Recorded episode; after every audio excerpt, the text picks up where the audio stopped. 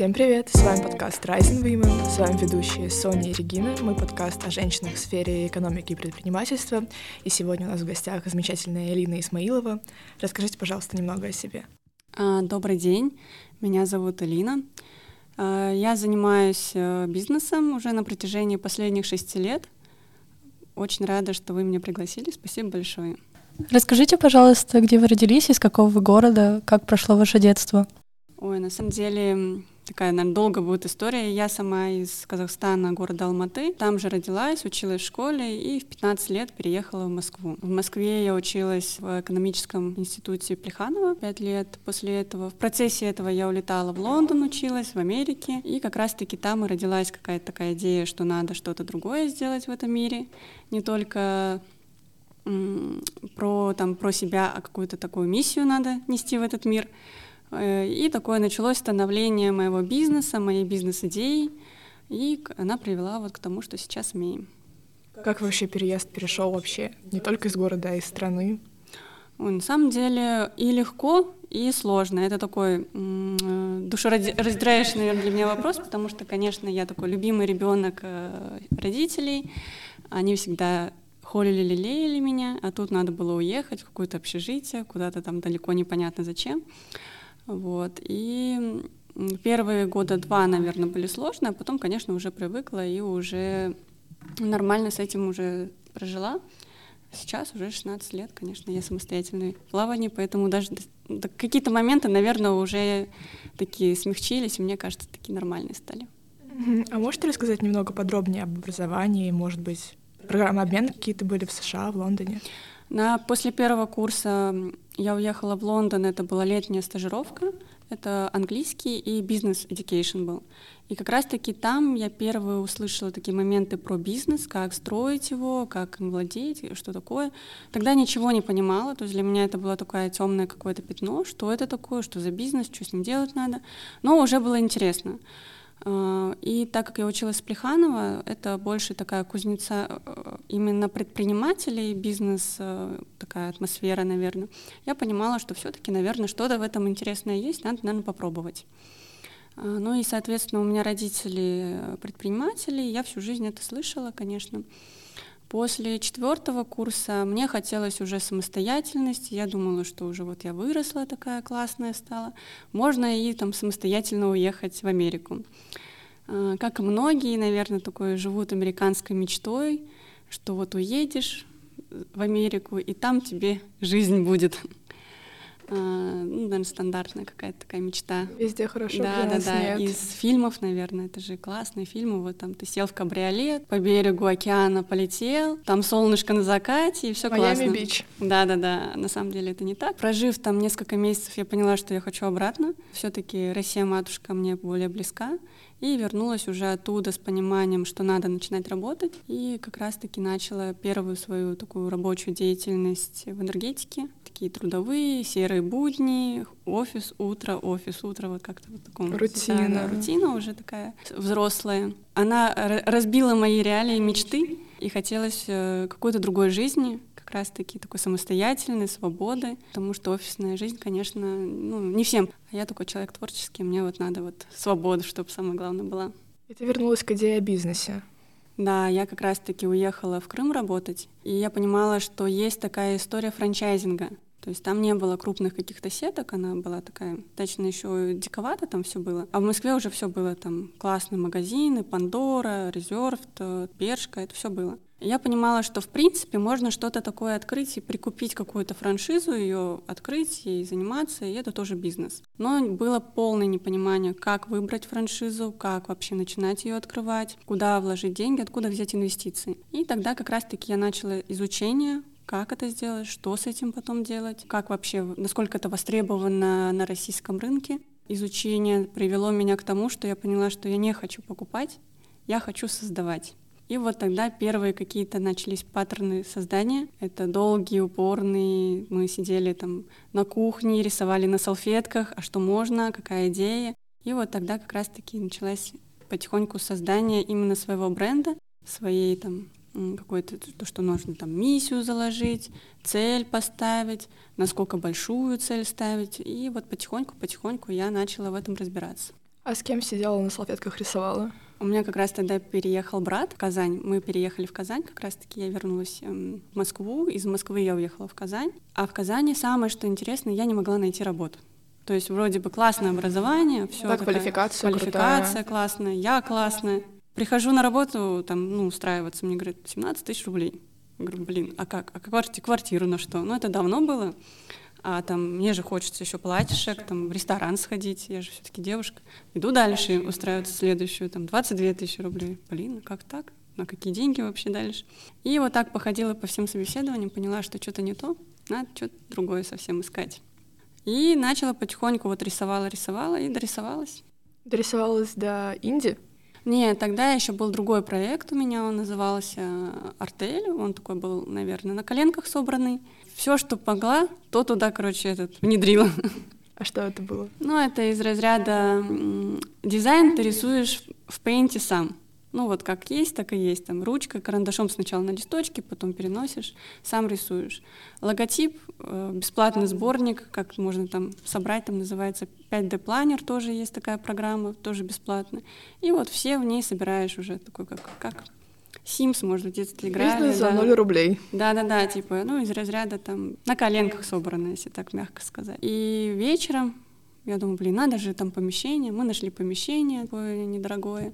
За три недели с братом сделали ремонт, сами там красили стены, таскали все, собирали по ночам эти кушетки, запустили кое-как. И я стала понимать, что она, ну, модель, которую я нарисовала, не, в принципе не подходит на наш рынок. Ее надо все-таки дорисовывать. А модель я взяла из Америки. То есть это модель коворкингов была, которая была уже американская. Но эта модель, она не подходила на наш российский рынок. Ее надо было дорабатывать. И вот пошли такие долгие, упорные месяцы, как доработать эту модель правильно, корректно, и чтобы она еще и приносила деньги. И вот каждая итерация, она была лучше, конечно. А, Мы быстро достаточно стали понимать, что эта модель в именно коворкинге она работает, потому что я сначала хотела из нее сделать магазин корейской косметики. Косметика на самом деле не пошла, она у меня до сих пор лежит там на балконе где-то там в закромах. Но при этом пошел коворкинг. И я стала понимать, блин, а это же классная идея, что это можно еще и масштабировать, то, что я хотела когда-то.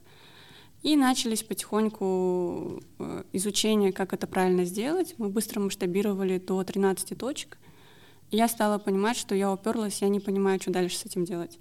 В Казани вроде- масштабировала или уже в Москве? А, Уже были Москва, Архангельск, э, Муром, уже начали города появляться, я начала по ним ездить, я стала понимать, что ну, 13 точек это уже на самом деле много, это что-то уже такое вроде бы прикольное. А денег как будто бы и нет, и какое-то, ну, как будто чего-то нету, вот изюминки какой-то. Стали еще копировать нас очень сильно, я стала понимать, что если я хочу там стать номер один, мне нужен какой-то сильный партнер. И вот я нашла там, начала искать по рынку сильных партнеров себе. А, И вот э, сильных партнеров, таких, которые были номером один в бьюти-индустрии, в сфере франчайзинга. Просто пришла и говорю, вот у меня есть классная идея, я классная девчонка, хочешь стать классным? Погнали в Москву. И вот так вот мы переехали в Москву, я вернулась, поступила на MBA уже, а, бизнес-администрирование, топ-менеджмент. Московский? Да-да-да, на Ранхикс я поступила. На да. Да, классный вуз, э, классные там ребята были, вообще клевые в годы, именно когда ты вроде бы что-то строишь уже свое взрослое, но при этом ты еще студент, а, у тебя есть студенческие вот эти вечеринки, но при этом еще у тебя уже есть там свобода в бизнесе. Мне казалось, Вообще много ранхисовский MBA дал? А, Я считаю, что мне да. То есть он самое главное дал мне не, наверное, не в знаниях, а в административных каких-то сильных классных друзьях. То есть я стала понимать, как, э, каким, где я могу, кем пользоваться, то есть в том числе, да, потому что э, административные ресурсы там сильные. Ну и самое главное, преподаватели, которые там были, они, конечно, еще такие, знаете, матерые, советские, которые хоть и по книжкам, но эти книжки все-таки основываются на каком-то твер... на, на чем-то твердом. И я всегда говорю, что сильный бизнесмен это тот, который знает твердость, но при этом еще и может владеть мягкостью. А мягкость это все-таки из разряда там каких-то модных современных коучей, наставников и всем вот таким вот, кто владеет.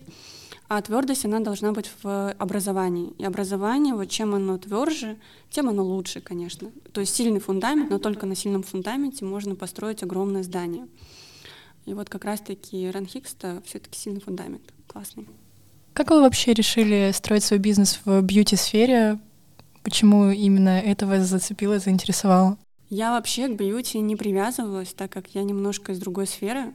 Я больше работала в энергетике. Я искала э, нишу себе. И нишу я искала достаточно долго между рестораном, бизнесом. Я специально пошла поработать в ресторан, чтобы понять ее изнутри. Бьюти-индустрии, строительством, автомойками. Мне как бы была нужна именно ниша. В бьюти-индустрии я поняла, что на тот момент не было консолидированного рынка. Он, в принципе, и сейчас не сильно такой, на самом деле, консолидированный.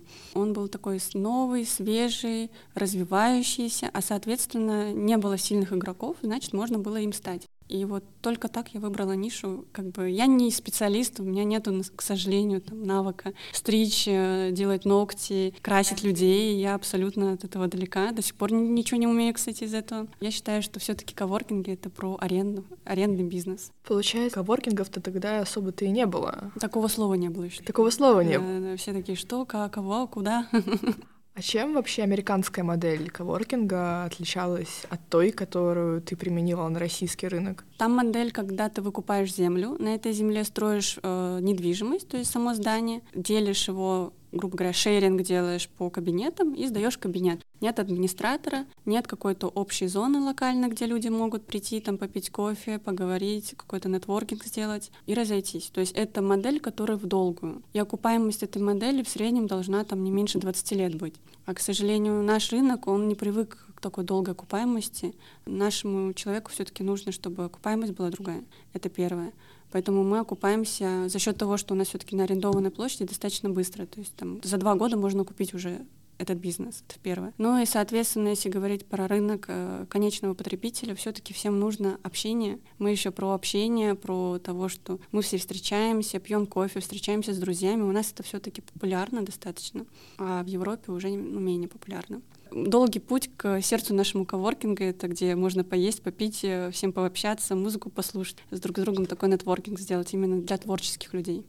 Да, максимально такое комфортное, полноценное место получается. Угу. Ты говорила, что ты в какой-то момент уперлась в вопрос, а как масштабировать? Угу. А как масштабировать? Масштабировать на самом деле можно разными путями, в том числе, кстати, франчайзинг — это классная возможность масштабировать э, через других предпринимателей. То есть ты достаточно быстро находишь себе таких же предпринимателей, как и ты, и вы становитесь такой большой семьей, где каждый из вас несет э, своего рода ответственность за свою именно точку. Также можно масштабировать там, через инвесторов, через привлечение привлеченные деньги тоже достаточно быстро можно развиться. А можно просто найти партнера сильного, который поможет тебе там иксануть или приумножить. Либо это еще в том числе сейчас очень модно стало там через наставника, да, когда у тебя сильный наставник, который может тебе рассказать, как строить бизнес и не допустить ошибки, потому что, например, я в свое время допускала их слишком много, они оказались слишком дорогие. Я так понимаю, ты сейчас начинаешь развивать еще и студии депиляции? Да, мы решили сделать Wildberries у себя в наших коворкингах. Это когда, ну, такая платформа, где можно по факту в каждом кабинете сделать отдельный вид бизнеса. И вот студии эпиляции, это были первые студии, где э, мы тоже тестируем эту модель. У нас бизнес в бизнесе.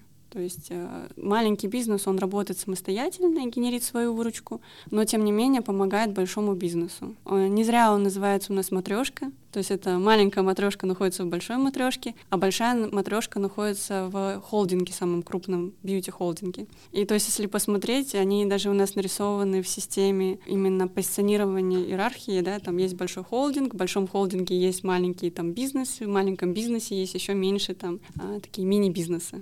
Да, это вообще звучит как очень интересная модель, и, по сути, один другое подкрепляет. Да, в любом случае всегда чем больше, тем легче на рынке выжить. Как бы одному выжить, там, на самом деле, когда такие потрясения, как пандемия, СВО, практически нереально. А как вообще СВО пандемии повлияли на бизнес? Ой, на самом деле мы в пандемию выросли в 20 раз. Огонь! переиграли. Ну, на, мы, мы были маленькие, на самом деле это звучит классно, но мы были на самом деле тогда маленькие. И во время, пока все притаились или там ждали, что будет дальше, мы потихоньку работали, открывали коворкинги, продавали франшизы, набирали себе новых партнеров а, и дальше, дальше масштабировали. За счет этого, конечно, там следующий год мы приросли. А, СВО, конечно, было трудно для нас, это было такое потрясение, потому что наши партнеры были международные, и, естественно, в какой-то момент вот это было сложно, когда мы узнали, что наши международные партнеры решили выйти от нас, потому что планов у нас было тогда много. Мы где-то несколько месяцев притаились. Вот тогда мы притаились первый раз в жизни. Я немножко так остановилась. Э, на холд поставили проекты, потому что мы хотели выйти в Испанию, хотели там выйти в Канаду. Э, мы не бросаем свои там попытки туда Амбиции уйти. выйти да. на международный рынок есть. Обязательно. То есть это прям обязательно. Без этого как бы нет смысла, мне кажется, дальше что-то строить. Ну да, масштабирование, вот. новый по уровень. Пока это такой холд на время. Я думаю, что там чуть-чуть мы переждем и дальше все равно пойдем в мир. Это будет здорово. Будем следить. Обязательно. Все следите, все следите. Как вам удается все успевать, все совмещать? Есть ли какие-то секреты, которыми вы можете поделиться? Делегирование. Делегирование — это мощь. Самое главное — это а кому? найти... Кому? В каждом проекте у меня есть человек, который занимается этим проектом, и они как бы... Не... Ну, эти все проекты, они и связаны, и не связаны. То есть у них разные пинельки, разные там люди в них работают. А, и самое главное, чтобы они были лояльны и также хотели и горели этими проектами. То есть те люди, которые у меня находятся там на топовых позициях, они также любят эти проекты, верят в них, а, постоянно спрашиваю. То есть моя задача показать им, куда расти, а их задача уже сделать как.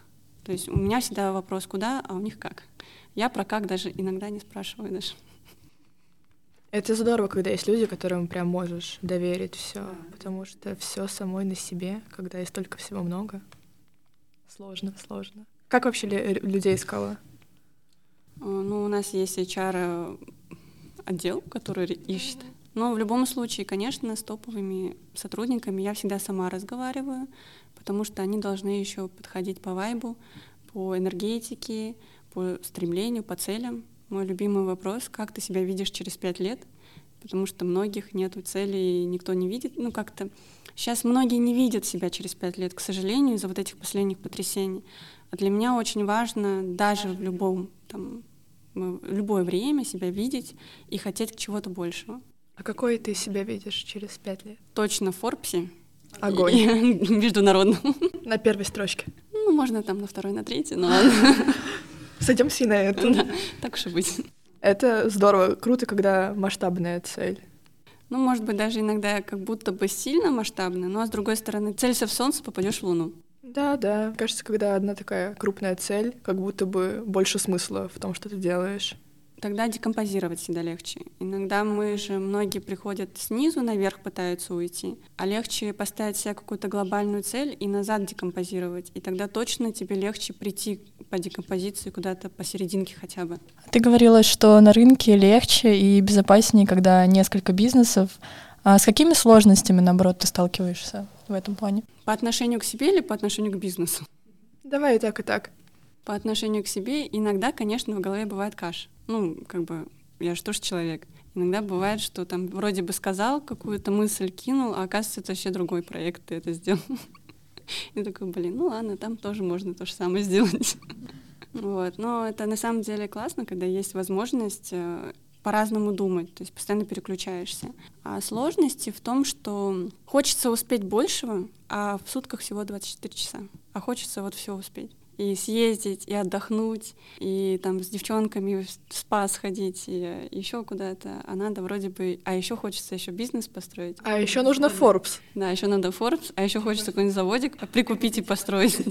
И это все нужно успеть там в ближайшее время. Вообще, чем любишь в свободное время заниматься? В основном это, конечно, смотреть э, фильмы, гулять, куда-то путешествовать, ездить. Путешествовать это круто. Вообще получается вести бизнес удаленно? Да, у нас на самом деле после пандемии мы вообще все перешли на удаленку, и последние два года мы удаленно работаем. И уже не очень хочется возвращаться там на классическую стандартную работу, потому что у нас сотрудники есть те, которые там в Турции работают сейчас, там по всей России, в Казахстане, и спокойно как бы бизнес ведешь. И удаленно это все-таки помогает тебе возможность находить разных себе людей. То есть ты не завязываешься на одной Москве. И я, например, люблю путешествовать по России. Куда бы я ни приехала, у меня везде есть сотрудники. Я везде могу попить кофе, там что-то порешать. Это вообще классно на самом деле. Вообще круто, когда есть у всех возможность удаленно работать в нынешних обстоятельствах, потому что может в любой момент понадобится куда-то уехать. Да, на самом деле очень часто я, например, уезжаю, где-то открываю просто ноутбук, сажусь прям там, где я нахожусь, там с чашкой кофе, решаю абсолютно все вопросы, спокойно там перемещаюсь еще куда-нибудь. Да, это дает замечательную гибкость. Прям здорово. Вообще, насколько в бизнесе важна коммуникация и внутри бизнеса, и вне его? Ну, коммуникация всегда важна. Мне кажется, не только в бизнесе. В принципе, каждому человеку очень важно иметь вот внутреннюю какую-то такую желание, огонь для общения, для стремления чему-то узнать нового. За счет этого как раз-таки строятся сильные коммуникации между людьми и бизнесами в том числе. А с кем ты, кстати, из э, университета сейчас общаешься? И с первого института, и со второго я общаюсь, и с ребятами до сих пор, где я училась в Лондоне, в Америке, мы поддерживаем связь. То есть есть прям очень кто интересный. Есть с теми, конечно, с кем мы уже не общаемся. Я буквально недавно проводила день рождения, и у меня были и с института первого, и со второго института подруги. Это классно, когда ты там выходишь, презентуешь и говоришь, тут мы общаемся, там 15 лет знакомы, тут 7 лет знакомы, тут 10 лет знакомы, ты думаешь, блин, блин, такие классные все. А чем в основном занимаются твои одногруппники бывшие? Одногруппники в основном финансами. То есть я на финансах училась, они все финансами занимаются. Ну, мне кажется, да. Кто-то стал... Крутые, да. стильные девчонки в финансах. Да, да, да. Ну вот э, там в прайсе кто работает, кто еще куда-то пошел. Каким ты видишь свой 2023 бизнес-год? В 23 на самом деле у нас эм, много уже планов стоит, и я каждый год сажусь перед э, начале либо после Нового года сразу пишу планы на год, цели и задачи, и в конце года я обязательно смотрю, на сколько процентов я выполнила их. В этом году я поставила себе цель э, уйти из основного бизнеса, из руководителя, то есть я директор операционный, хочу уйти из директорства и пойти больше как в акционеры, в учредители, заняться новым проектом и заняться наставничеством, потому что есть запросы. Давай поговорим немножко о наставничестве. Угу. Что, как, рассказывай.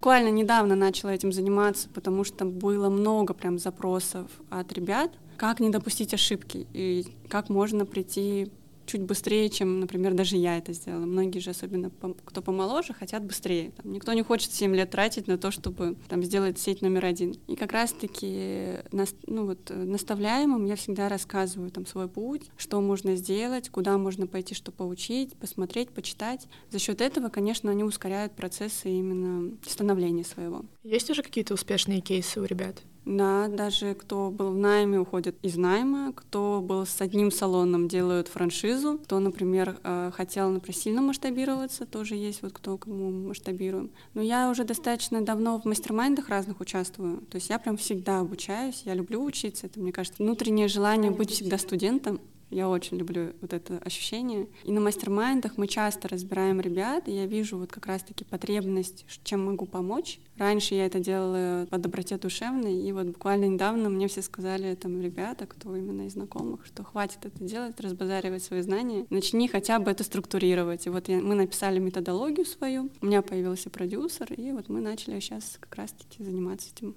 активно. А тебе, я думаю, тоже есть у кого поучиться, на кого ты сейчас равняешься, кого считаешь number one? Мне очень нравится, на самом деле, следить за Хакамадой. Она достаточно такие классные вещи говорит, наверное, жизненные. Мне очень нравится больше следить, конечно, там за зарубежными. Я люблю читать историю крупных, конечно, компаний. Поэтому, мне кажется, всегда есть на кого равняться. Самые, конечно, большие для меня авторитеты это были мои родители и есть, потому что они занимаются бизнесом намного дольше, чем я. И я всегда прихожу и просто у них спрашиваю. И они мне рассказывают все и бесплатно.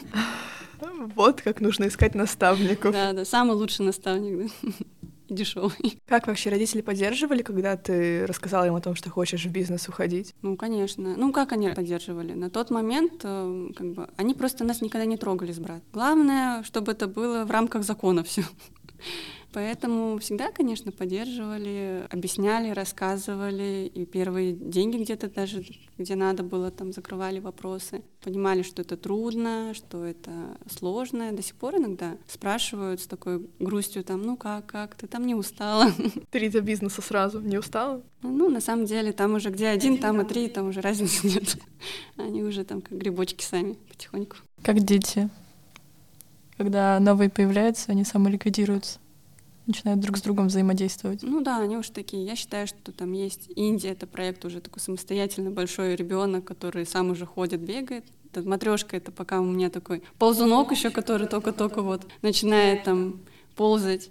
А наставничество это вот пока еще такой эфемерный, который в процессе зарождения. Пока что еще эмбрион. Да, да, да, который вот должен где-то быть, но когда будет, пока непонятно. Раз мы так заговорили метафорично о детях, что есть муж, дети? Нет, я не замужем, у меня детей нету. У меня есть кошка. Я это здорово. Да, Поддерживаем. Безумно она такая у меня прям очень похожа на меня, наверное. У нее тоже три бизнеса? Она тоже постоянно занята. Она постоянно спит. Э, я, наверное, очень много работала, у меня была какая-то была своя цель, вот что-то построить такое большое, интересное. Поэтому я все время вот тратила пока на свою вот карьеру. Есть это в планах или пока что еще думаешь вкладываться в себя в бизнес? Я думаю, что вот как раз пришел момент, когда я где-то уже успокоилась, что вот я сделала, там у меня есть там, где жить, что есть, на чем ездить, вкусно кушать, красиво там еще какие-то там вещи красивые надевать. И уже можно подумать про внутреннюю, про семью, про свою семью. Вот только-только стало приходить ко мне понимание того, что уже можно. Потому что раньше я всегда вот сначала вот это сделаю, потом подумаю, потом еще надо вот это сделать, потом еще это сделать, все надо успеть. А сейчас как будто бы уже и подуспокоилась. Ну, это аспект приоритизации, тогда тебе было ну, важно да. это. Ну, я считаю, что у каждого свое время, Поэтому в этом нет ничего плохого. Абсолютно. Да, когда, как в Европе, уже после 30 спокойно ты начинаешь задумываться. Главное, чтобы комфортно тебе было все остальное, это так уже второстепенное.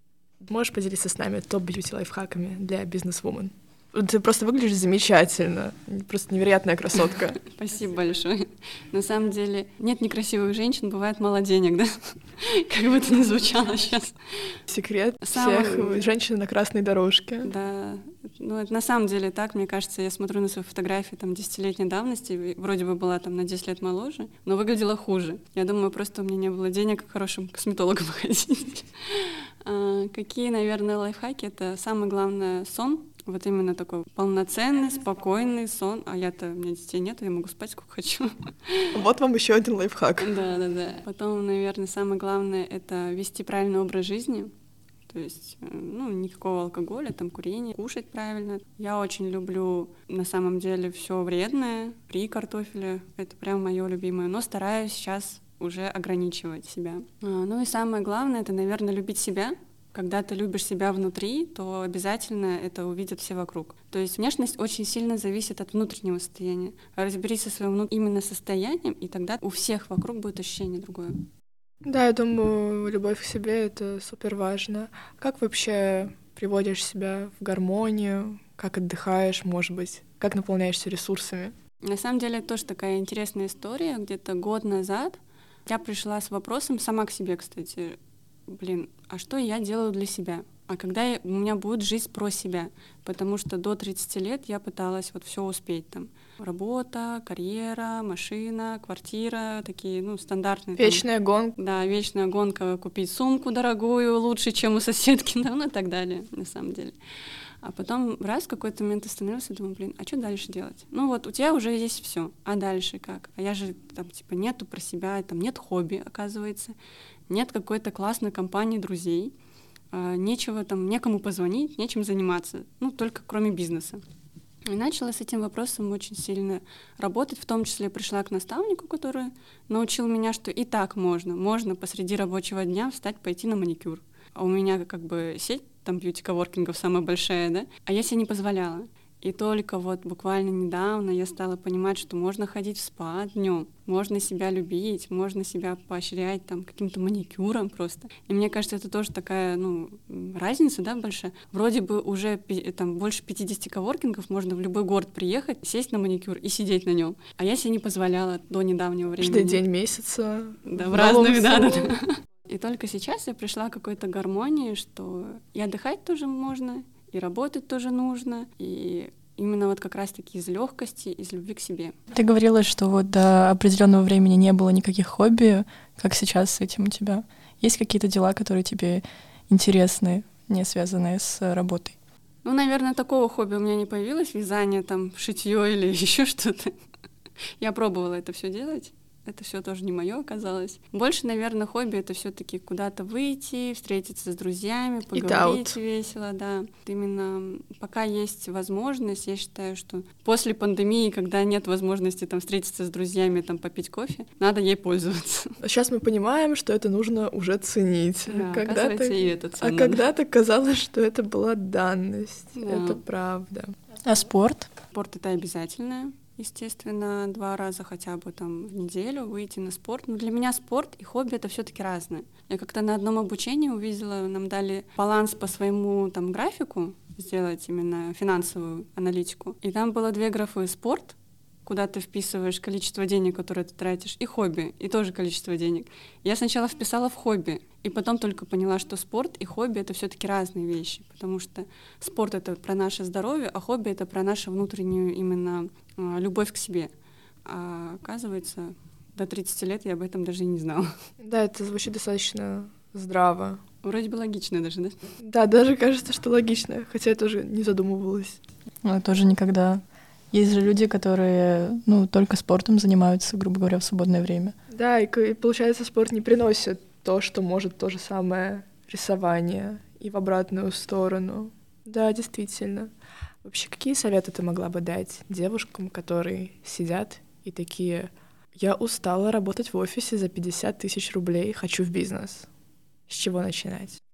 Ну, это как поставить цель сначала — для чего ты хочешь бизнес, для чего тебе нужен бизнес. Потому что если заниматься бизнесом ради бизнеса, это можно взять там, съездить э, на Дубровку, купить там 100 футболок и уже продавать, это тоже будет как будто бы бизнес. Шаурмичная у школы, условно да, говоря. можно и такое, можно и там цветы э, рассаживать там по горшочкам и продавать, да. Куча вариантов, что можно делать в этой жизни. Но вопрос зачем? Всегда задавать себе вопрос зачем и потом уже как. То есть, когда ты ставишь себе правильные вопросы и находишь на них правильные ответы, тогда, конечно, жизнь становится полегче. Поэтому первое это можно прописать для себя свои именно цели, потом задачи, которые ты хочешь выполнить через эти цели, и уже начинаешь думать, ага, там такая-то ниша свободна, в эту нишу я могу пойти. То есть, ну, если нет понимания, как это сделать, то можно всегда обратиться к кому-нибудь, кто или поумнее, ну или в, именно в этой сфере по, по наставника да, найти. Наставника найти можно. А можно на самом деле открыть YouTube, прочитать там 4 часа, посмотреть любое видео, и в принципе это считается там за среднюю основу, что ты можешь изучить любую там сферу вообще деятельности. Ну да, как будто бы сейчас можно многому научиться в онлайне и не обязательно идти в ВУЗ, хотя это никак не дискредитирует ВУЗ, ВУЗ это классно. Вообще, если не секрет, от опытной бизнесвумен, mm-hmm. какие ниши сейчас перспективны в России и на международном рынке? Ну, наверное, не секрет будет, это маркетплейсы, которые сейчас, мне кажется, только ленивый про них уже не говорит. Потому что это быстрые деньги, надо понимать, что есть долгие, а долгие — это всегда дорогие деньги, а есть быстрые, да. Это все таки можно зайти в любую нишу, там, взять, например, пять продуктов, оттестить и оставить, например, один-два, и ими только заниматься. Это можно уже там буквально там 2-3 месяца и уже начать какой-то оборот. И для этого капитал не нужен большой. А, если мы говорим про маленьких все-таки предпринимателей, которые хотят там быстро как-то крутануть деньги, это вот прям классно. И есть все-таки ниши, которые долгие, достаточно это недвижимость, никуда никогда не денутся, они будут там и через сто лет работать, и через сто лет э, будет это же а, купи, продай недвижимость, да, купи квартиру, ее сдавай в аренду посуточно, помесячно, по году, там, я не знаю, ежегодно, и ты все равно будешь получать свои дивиденды. Никуда она не пропадет, в отличие от маркетплейсов. Поэтому вот в зависимости от того, какой тоже проект хочется. Я слышала мнение, что на маркетплейсы а-ля Wildberries сейчас выходить уже поздно. Не поздно? Я вот вышла в прошлом году, полгода назад, и мы классные вообще результаты сделали. Мы в январе сделали даже лучше, чем в декабре. Мы сейчас расширяем уже линейку, туда выходить. А Тут... что ты выставляла на Wildberries? Мы делаем духи. Ага. А, тоже, ну, около бьюти, да, индустрии, потому что это все таки Закупаете где? Мы их производим а, во Владимире, да. Мы собираем их, э, там, что-то привозим с одной стороны, что-то с другой стороны, собираем уже во Владимире здесь и отправляем как раз-таки на маркетплейсы. Поздно ли? Ну, смотря для чего, никогда не поздно. Начинать никогда не поздно. Сталкивалась когда-нибудь с дискриминацией, когда бизнес начинала? Вообще никогда. Вообще никогда. Вот Здорово. я, кстати, слышала, да, на ваших подкастах, э, там вы уже задавали эти вопросы. А, никогда не сталкивалась. Мне всегда казалось, что, во-первых, в бизнесе нету мужчин-женщин.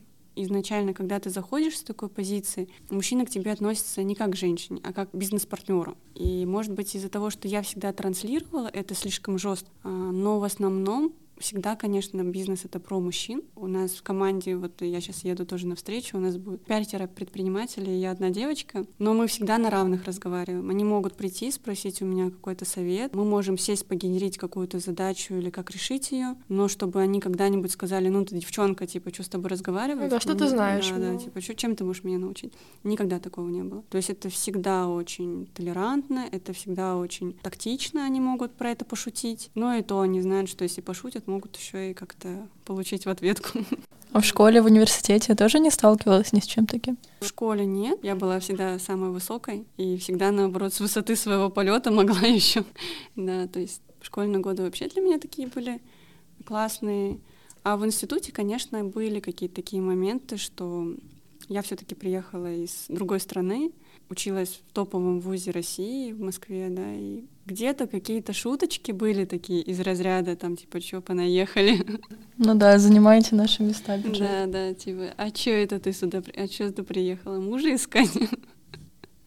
То есть такое, да, было. Ну, тем более я жила в общежитии, они все были городские, дома с родителями, и они всегда там, чё вы там общаговские, на дошираках сидите. Потом, конечно, спустя года многие там написали и спросили, как у меня дела. Я говорю, а вот помнишь ты когда-то мне...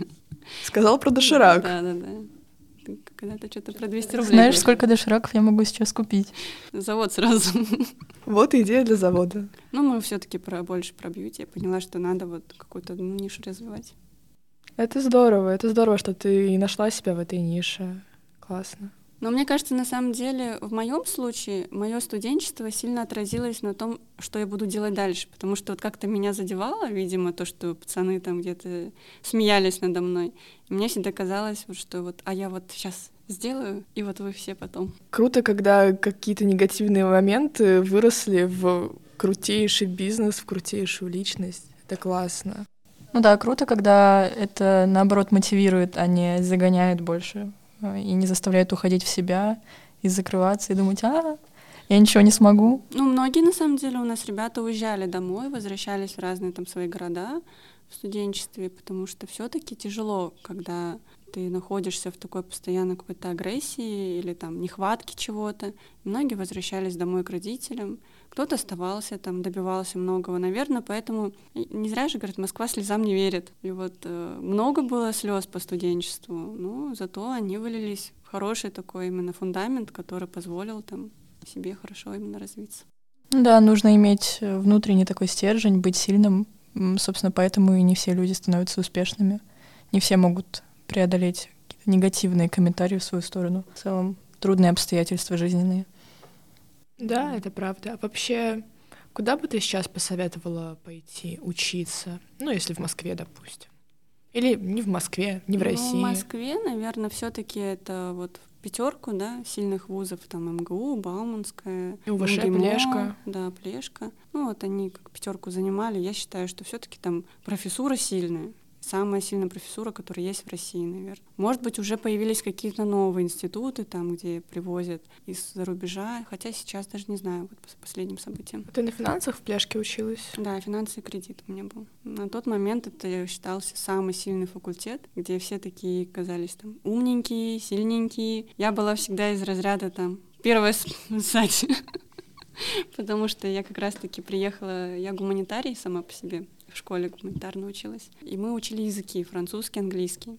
И с математикой я не дружила и вовсе вообще. То есть для меня математика это было что-то с Вышмат, темный лес. Да, да, там какие интегралы, о чем вы говорите? Это что, скрипичный ключ? Пригодились ли тебе в бизнесе интегралы? Ну, интеграла нет, кстати, вот. Для чего мы их учим, да, непонятно. Но на самом деле деньги зато я считаю отменно. И свои, и чужие. Хорошо, что есть что считать. Да, да. Ну вот как раз-таки есть повод сделать так, чтобы было что считать, и свои, и чужие, поэтому надо учиться в институте хорошо. А вообще тяжело давалось учеба в университете? Вот ты сказала, что были проблемы с математикой. Быстро справилась с этим? Ну, первый год тяжело прям, потом полегче, конечно. Ну, то есть там нагоняешь уже общую программу и приспосабливаешься. Там же самое главное — вовремя ходи, делай домашние задания. То есть история института чем хороша? Тем, что играй по их правилам, и тогда все будет ок. В бизнесе так не получается, конечно. Как вообще твои студенческие годы? Больше все-таки сидела и училась или какие-нибудь там тусовки? Мне кажется, мальчики? я все успевала. И побег, и потусить, ну как это Москва. Секрет какой у тебя тайм-менеджмента? Расскажи, поделись. Ночью гуляешь, днем учишься. То есть про сон мы на студенческие годы я забыли. Вот, да, не помню, чтобы я в студенческие годы там Спала. спала. да. Потому что это же общежитие, это жизнь начинается, когда солнце садится, начинается жизнь в общежитии. Солнце встает, надо уже на пары бежать. И вот так и бегаешь между парами и жизнью ночной в общежитии. Поэтому это было очень классно, конечно, незабываемо. Но, наверное, как раз-таки выносливость и рождается тогда, когда хочется успеть все и погулять, и поучиться, и надо все-таки хорошие оценки еще получить, чтобы родители там были довольны тобой. И при этом еще и с учителями где-то там что-то как-то поговорить, договориться. То есть у тебя сразу появляются коммуникации, навыки все там можно подтянуть свои и сразу и знания, вообще все сразу в совокупности. А вот сейчас ты менеджментом какие-то техники используешь или, может быть, помощники? У меня есть ассистент. Конечно, без ассистента, наверное, как без рук. Я уже забыла, как покупать билеты. И в этот раз хотела сама купить билет э, в кино. Поняла, что я уже не умею это делать. То есть я настолько уже привыкла там закидывать задачами ассистента. Мне наверное, кажется, что она сбежит скоро. Долго искала? Ассистента? Да. Да, это же на самом деле такой, как психолог, наверное, как доктор. Да, самый такой Ну, близкий к тебе он работник. попадает у тебя там к, к тебе домой приходит, там, в твой телефон заглядывают, он знает все твои карточки, все твои пароли, все твои явки, с кем ты разговариваешь. То есть это прям, ну, наверное, один из самых близких людей, поэтому ассистенты есть, ну, долго прям. И мы долго работаем. Мы всегда такие достаточно близкие в плане того, что она много знает, ну и я про нее много, конечно, знаю. То есть это переезд без ассистента, это, мне кажется, сейчас не- не- нереально. Там собирать все свои чемоданы, что-то пытаться их перетащить куда-то. Я, мне кажется, я, наверное, сейчас без ассистента не рискну. Не, ну это замечательно, когда есть вещи, которые ты можешь не делать, на кого переложить. Но у меня самый главный был пункт — это забота. Мне очень надо, чтобы обо мне, видимо, заботились. Вот она пишет там «доброе утро» обязательно. Там в процессе, когда у нас был офис, мы в офисе сидели, у меня был еще другой ассистент. Обязательно, чтобы она спросила, «Хо- что хочешь на обед. Приносила обеды, обязательно заходила и спрашивала, ты поела? То есть для меня очень важно, чтобы кто-то заботился, видимо. И вот эти вот моменты, они, если выполняются, то, в принципе, все остальное можно там доработать, сгладить. Вообще, каким видишь еще будущее Инди? Что думаешь, как его развивать? Ну, вообще, наверное, это должен такой стать проект в виде Валбериса, только в индустрии красоты, где будут собираться различные бизнесы, и это можно будет как лего конструктор такой собирать. То есть А нет собрать- такого сейчас момента соперничества с э, не бьюти-коворкингами, а вот просто с коворкингами? Их же сейчас все больше, больше, больше. Ну нет, кстати, тут у нас какая? У нас есть преимущество одно классное между перед обычными коворкингами, то, что все-таки многие ушли в онлайн работать. Не приходят в офисы, не сидят в офисах, и эти площади простаивают. А все-таки услуги красоты невозможно сделать дома. То есть невозможно сделать, например, покрасить волосы. Ну, можно, но сложно это сделать. Не очень приятно, когда, например, кто-то дома пилит ногти, да, это вся пыль идет. Поэтому наши, конечно, услуги это все B2C, все равно именно сам клиент, он всегда будет выходить из дома, он всегда будет приходить к нам, потому что ногти растут, волосы растут, ресницы падают, это как бы уже неизбежно. А абсолютно каждая женщина, я даже ну, не знаю, там, кто бы не ходил сейчас на маникюр, кто бы не следил за волосами. Может быть, кто-то больше, кто-то меньше, но тем не менее даже самые там, мне кажется, сейчас студентки все абсолютно ходят там на маникюр. То есть, а человек, к сожалению, сейчас не каждый приходит в офис работать, потому что не всем это надо. Поэтому в этом плане, конечно, мы такие, общем, мамонтами будем, никуда не денемся, потому что наша услуга, она все-таки будет востребована всегда. А просто салоны составляют конкуренцию? Но салоны, мы, наверное, с салоном больше, конечно, доставляем какого-то дискомфорта, потому что вокруг нас, если мы открываем какую-то свою локацию, почему-то разбегаются наши соседи из э, салонников. все-таки, конечно, мы им дискомфорт делаем. А нам как бы мы слишком большие в плане того, что мы открываем сразу большие локации, там 200 квадратов, а салоны это из разряда там 50 квадратов. Хотя и то, и то, оно всегда будет жить. И салоны никогда там никуда не денутся, и салоны всегда будут э, востребованы. Просто вопрос, какие будут чуть-чуть меняться. Там сначала, например, были моностудии там по ногтям, да. Сейчас, например, опять там какие-то студии новые будут выходить. То есть каждый раз это все равно будет какой-то апгрейд, что визуально, что какие-то там новые будут приходить. Например, раньше были там сахар-воск, да, сначала популярный все, а, вернее, сначала воск, потом все на сахар, сейчас потом на фотоэпиляцию, теперь на электроэпиляцию, дальше еще что-нибудь придумают, там какой-нибудь инопланетянин будет выдергивать там волоски, еще что-нибудь. То есть, ну, постоянно будет меняться, конечно. Космическая лазерная эпиляция. Да, да почему бы нет вообще. Там, поэтому, мне кажется, такой, такая история, как бы, пока жива женщина, будет жить бьюти-индустрия. Ты говорил то, что ты нашла в бизнес более крупных партнеров. Как вообще не испугаться и не обратиться к тем, кто, казалось бы, круче тебя в моменте? Ну тут тоже вопрос как раз-таки, а что ты хочешь? Если ты хочешь сильно вырасти, то надо всегда брать э, сильных партнеров. Это как из разряда, если ты самый умный в комнате, выйди из комнаты, да? Поэтому если ты хочешь чему-то научиться и прирасти, то тебе только крупным надо обращаться. То есть чем больше твой партнер, тем больше у тебя масштаб. Лучше быть там слабым партнером, младшим партнером, а, начинающим каким-то, чем, например, сильным. Поэтому я все-таки за то, чтобы партнериться с более сильными людьми. И как? Идут в основном навстречу? Или возникали сложности какие-то? Ну, по партнерству разные были ситуации. Иногда и отказывали, иногда и наоборот, там сразу, да, давай партнериться принципе, у меня проблем таких нет по партнерству. И, кстати, самое интересное, что у меня партнеры все мужчины. Я не партнерю. Почему-то то ли я не хочу, то ли э, женщины-партнеры как-то не попадались мне. Но у меня по всем бизнесам везде парни. Я слышала, что ты говорила много о личном бренде. Вообще mm-hmm. можешь рассказать побольше, почему личный бренд важен, как ты, может быть, свой сформировала, или как вообще формировать личный бренд? Ну, личный бренд, конечно, в любом случае очень важен. Вот ты заходишь на любое мероприятие, да, и ты сразу проговариваешь, кто ты. Потому что, как бы мы ни хотели, нас всегда встречают по личному бренду, по одежке, да, по нашим знаниям, потому что ты уже в этой жизни сделал. И тем самым он может быть распиаренный или не распиаренный. Я все таки такая не медийная личность, но личный бренд свой сильный, именно в сфере там франчайзинга, бизнеса. И многие, конечно, там уже понимают, о чем речь, когда там, даже слышат инди, все такие, типа, о, да, понятно, кто это делал.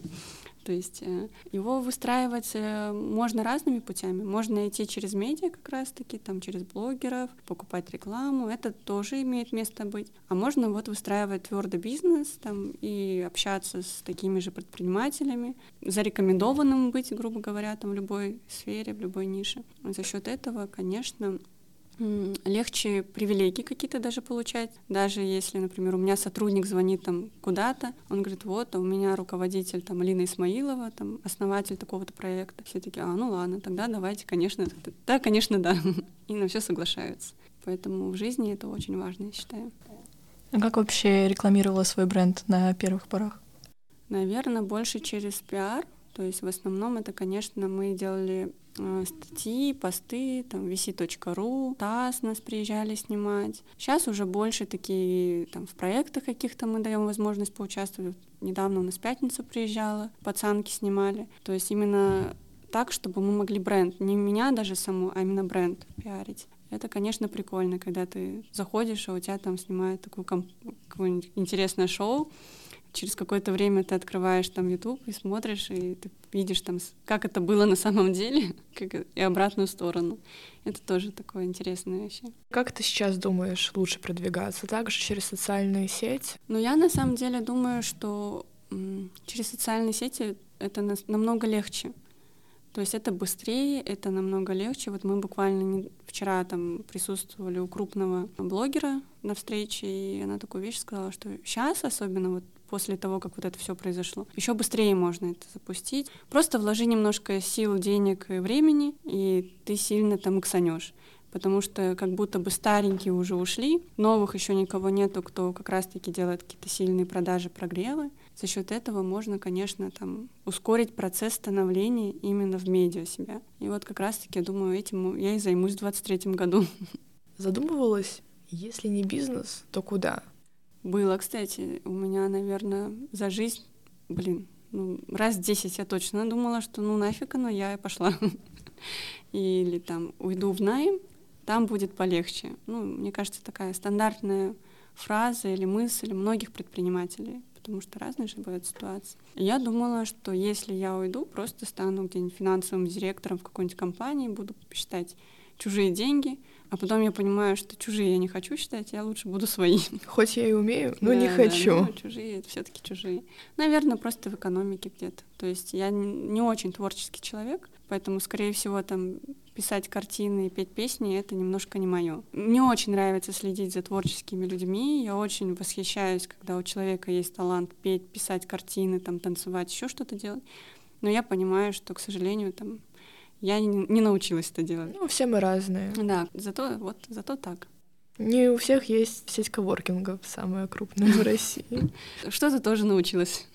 Да, ну вот сейчас наставничеством занимаешься, тоже какой-то скилл крутой. Но наставничество это больше было из разряда того, что мне хотелось делиться с людьми и просто отдавать, потому что сосуд же бывает полный, и вот сосуд, он наполняется, все же мы сосуды, да, в своем роде, кто-то там наполняется быстро, кто-то медленно, кто-то тратит его на что-то там, не на то, что нужно. А у меня вот именно сосуд знаний был, который уже там через край пошел. Просто хотелось там помогать людям, рассказывать им про то, что за столько лет а, все равно накопились какие-то и, и опыт знаний, и ошибки, и люди, и административные ресурсы, ну там куча всего, что могло бы принести пользу там не только мне, а людям вокруг меня. Да, круто, когда познание в какой-то сфере выходит на тот уровень, когда ты уже можешь не набираться, а именно передавать. И, наверное, когда ты сравнила с сосудом, становится понятно, что как только ты что-то кому-то передал, какие-то знания, освобождается место для того, чтобы и набраться чего-то нового, что может сейчас больше пригодиться. Просто о постоянном обучении, все время что-то новое добираешь. Могла бы посоветовать, где искать информацию, может быть, какие-то журналы, сайты, каналы, программы онлайн от университетов, которые вот крутые именно в сфере бизнеса и экономики. На самом деле информации сейчас очень много. Вот просто как будто бы как, больш... как и, отделить... А, как его, социальный шум стал, да? Слишком уже велик, и непонятно, что уже правда, что есть ложь. Вот как отделить зерна от плевел в этой сфере? Есть какие-то вот советы? Ну вот как ты решаешь, вот этот мастербайнд стоит того, чтобы я на него пошла, а вот этот, знаю. Ну, наверное,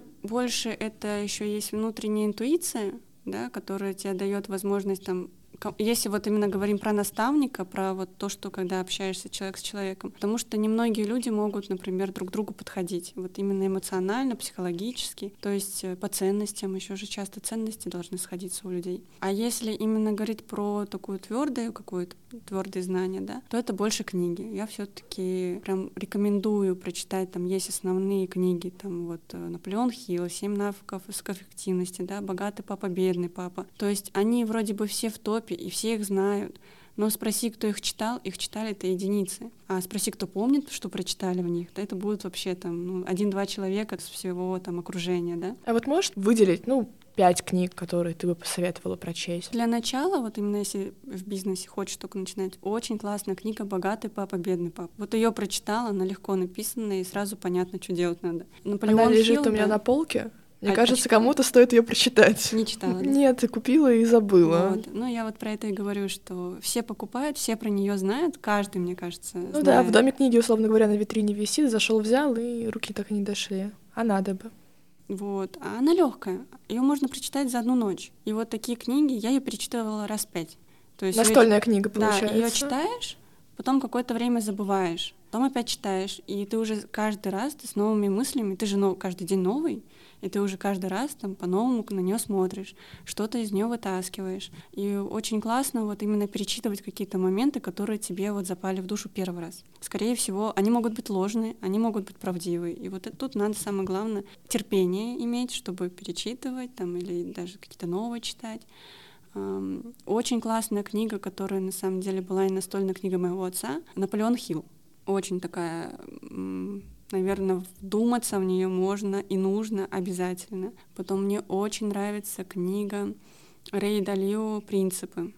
Вот я всегда даже советовала всем говорю, она тяжелая, она толстая, но посерединке есть прям принципы, которые выделены другим шрифтом. Там не так много принципов, не так много страниц, там страниц 20 будет. Но эти принципы, которые точно тебе дают возможность построить свою жизнь правильно, ну, как бы относительно, конечно, не всем она подходит, то есть у кого-то ценности там схожи, у меня, например, схожи с этой книгой. Например, из ценностей, да, одна из самых важных ценностей — это говори всегда правду, ну, всегда правду. Ты сказал правду, тебе не надо там думать, а как там дальше, а что сказал, а вдруг я то что другое сказал. А как выкрутиться. Да, а как выкрутиться или еще что-то. Вот. Радикальная правда называется принцип. То есть радикально правду говори, и тогда точно у тебя проблем не будет ни, никогда, ни с кем, ни в чем. Я в бизнесе всегда вот ребятам даже говорю, там, своим коллегам, я говорю, у нас работает принцип радикальной правды. Что бы ни произошло, что бы мы сейчас там не сделали, какие бы деньги мы не теряли с вами, лучше придите и скажите там, я накосячил. Мы будем вместе решать косяк ваш. Чем я там через два месяца узнаю, что на нас какой-нибудь там суд кто-нибудь подал. И все понимают, все придерживаются. То есть и эти принципы вот помогают и в жизни, и в личной, и в бизнесе, и с друзьями, и где угодно. Вот тоже классная книга. А, Имейте в виду, ребята. Да, вот для меня, кстати, это настольная. Вот это настольная моя книга, которую я всем советую. Я часто дарю ее друзьям, потому что она такая большая, и все говорят,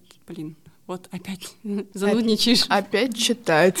Да, да, опять занудничаешь. А, ну, на начальном этапе книги очень важны. Потом, конечно, какое-то время, вот у меня даже был момент, когда а, наставник мне порекомендовал перестать читать. Он говорит, перестань читать вот год, не читай вообще ничего, потому что ты слишком много читаешь, и ты слишком много и пытаешься внедрить. А когда ты пытаешься внедрить часто в, там, в свою жизнь, в свой бизнес, бизнес, он становится постоянно шатким. То есть они только начали по одному жить, ты такой приходишь, и такой, я прочитал тут, ребята, теперь живем по-новому. Они такие, блин, опять. И опять по-новому. И так каждый раз там что-нибудь новенькое. И получается стабилизация уходит. Да-да-да, уходит стабилизация, и ты начинаешь теряться от реальности. То есть ты как будто выбываешься из реальности, потому что ты постоянно пытаешься что-то докрутить. А иногда важно там не бежать, а остановиться и посмотреть вокруг. Иногда важно, вот вначале важна скорость, когда ты только начинаешь, надо там поглотить тебе там весь мир, всю там всю Россию. Ну да, условно говоря, там от артеля начинали развивать модель, тогда имело ну, смысл да, читать, да, да. читать, читать, читать. Вначале ты бежишь, ты сломя голову полностью там по скорости там забираешь территории. А потом ты должен уже остановиться вовремя, осмотреться и принять правильное решение, потому что всегда бегать не получится тоже. Это можно потом превратиться по кругу, начать бегать. Теперь наша новая рубрика «Блиц». Опиши себя тремя словами. Сложный вопрос, кстати. Усердная, пробивная, скоростная, наверное, не знаю. Усердная, пробивная, скоростная. Это такие, супер. Да, такие прям все что-то как-то сложные слова. Ну, мощные, мощные. Советы девушкам, которые хотят в бизнес. Совет самое главное разобраться, истинное ли желание в первую очередь. И если оно истинное, то найти себе человека, с кем тебе будет комфортнее а, правильно заниматься проектом, потому что время и деньги, они на самом деле а, не безграничны, и каждая ошибка — это все таки деньги, через наставника будет кратно легче. Если бизнес, то какой? там, где ты сильный и что ты умеешь делать лучше, идти туда. Для первого бизнеса надо заниматься тем, что умеешь. Три женщины, которыми ты восхищаешься. Мама, бабушка, Хакамада.